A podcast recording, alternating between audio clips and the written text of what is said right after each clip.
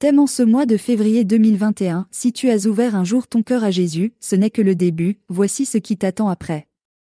Bonjour à vous tous. J'espère que vous allez bien par la grâce de Dieu en ce mois de février.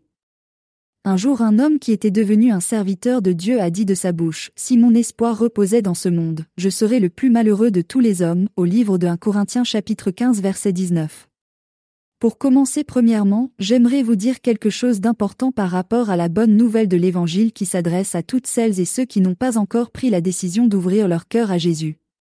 Ce ne sont pas les paroles d'un homme, ce ne sont pas les paroles d'une femme qui peut convaincre un individu de se repentir et d'accepter Jésus comme son Seigneur et comme son Sauveur personnel. Alors il est clair que moi Judith, sur le plan humain avec mes propres paroles je ne peux pas convaincre ton cœur, je ne suis pas capable toute seule même avec une stratégie humaine. Si la présence de Dieu ne demeure pas en moi, je ne peux pas communiquer toutes ces paroles, je ne peux pas partager aux autres à quel point il est primordial de se réconcilier avec lui. C'est lui qui est notre Père céleste à tous, notre seul et unique Créateur. C'est uniquement Dieu qui produit ce merveilleux miracle extraordinaire dans la vie de toute personne partout à travers le monde. C'est uniquement Dieu qui peut convaincre un homme ou une femme quelle que soit sa croyance depuis la naissance qu'il est le seul et l'unique Dieu au-dessus de toute chose, qui n'a ni commencement et ni fin. Mais comment cela est possible? Comment ce miracle se produit?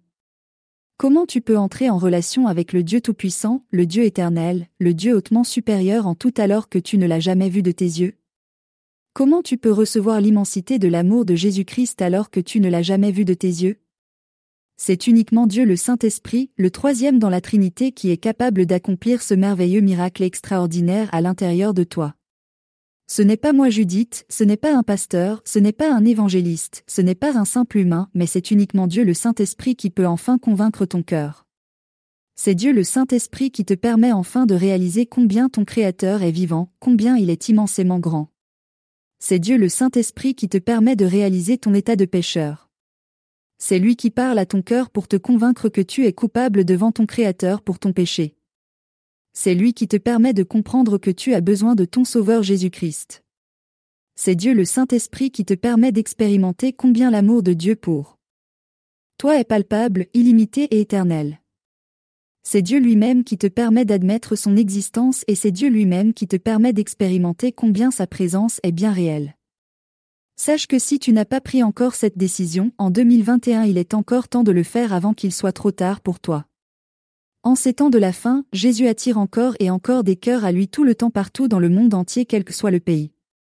Jésus envoie une multitude de serviteurs, Jésus envoie une multitude de servantes pour porter la bonne nouvelle de l'Évangile, mais toi tu es libre après de recevoir ou de rejeter ce merveilleux message. Pour continuer deuxièmement, j'aimerais vous dire quelque chose d'important par rapport au salut de nos âmes qui s'adresse à toutes celles et ceux qui ont pris la belle décision d'ouvrir leur cœur à Jésus.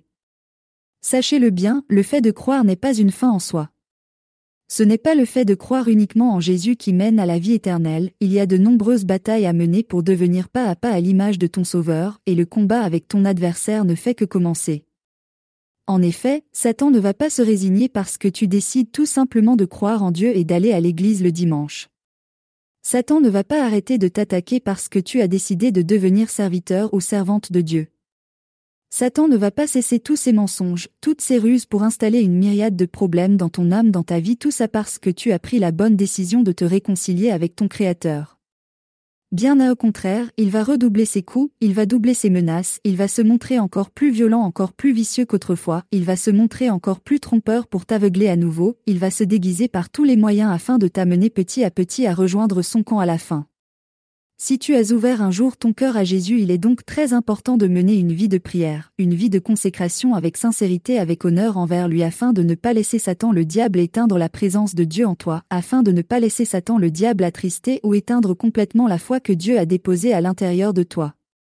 Avant d'arriver à Canaan, avant d'arriver dans le pays où coule le lait et le miel, le peuple d'Israël devait passer par le désert. Pour cela, il fallait être dans le renoncement de soi-même pour plaire à Dieu, il fallait être dans l'endurance, il fallait rester déterminé et vigilant.